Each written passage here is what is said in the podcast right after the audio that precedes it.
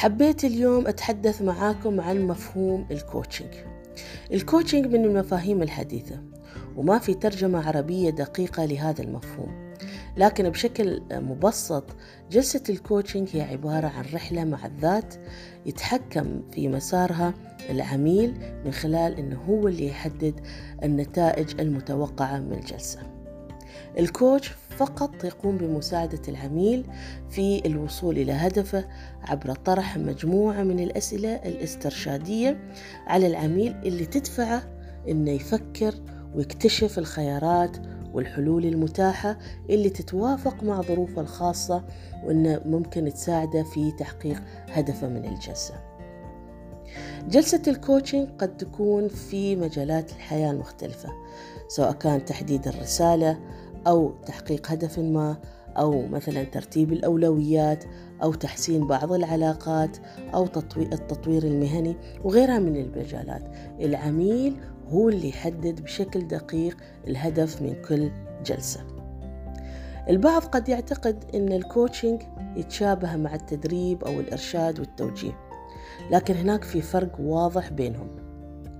الكوتش ما يعطي نصائح ولا يقدم معلومات ولا يقدم خلاصة تجربته لكن يساعد العميل على إيجاد حلول للتغيير الإيجابي اللي نابعة من ظروفه الخاصة واللي توصله لتحقيق هدفه من الجلسة.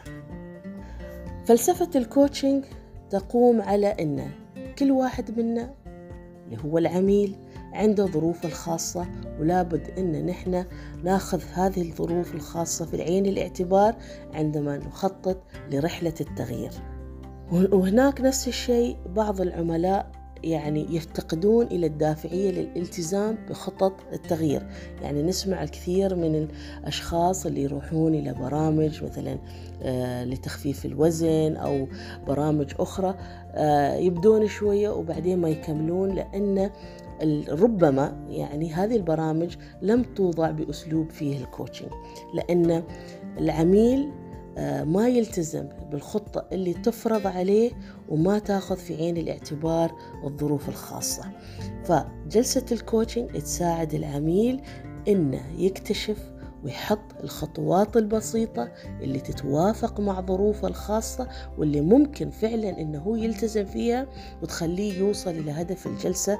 فبالتالي في مثل هذه الحالات تكون النتائج والأداء مرتفع وعالي. لما نتحدث عن مفهوم الكوتشنج وأهميته للأطفال واليافعين نجد أن مرحلة الطفولة وال اليافعين مرحلة مهمة لأن من خلالها يتم تشكيل شخصية الطفل واليافع وتبنى سلوكياته. ويكون غالبا الفرد في هذه المرحلة العمرية الصورة ضبابية فيما يتعلق بهدفه ورسالته في الحياة. وهنا يجي دور الكوتش أنه يساعد هذا الطفل أو اليافع على فهم ذاته من خلال اكتشاف نقاط القوة الكامنة بداخله ومواطن التحسين المطلوبة ويساعد الطفل واليافع وعن اقتناع إنه يحدد مسار التغيير الإيجابي اللي يتوافق مع ظروفه وخصوصيته بحيث يكون هذا مسار التغيير نابع من داخل الطفل واليافع ومقتنع فيه وبالتالي يكون أكثر التزاما في تنفيذ خطة التغيير.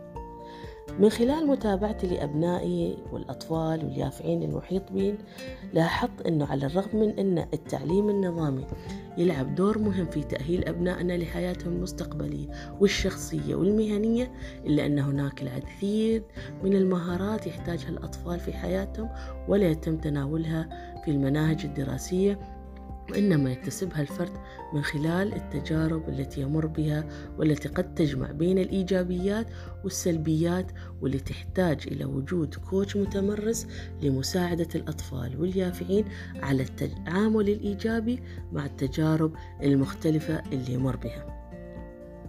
يسعدني أني أنا أرافق أحبتي صناع المستقبل في جلسات الكوتشنج لأساعدهم ليصبحوا النسخة الأفضل من أنفسهم وأن أساهم في ترك بصمة إيجابية في مسيرة تقدمهم. thank you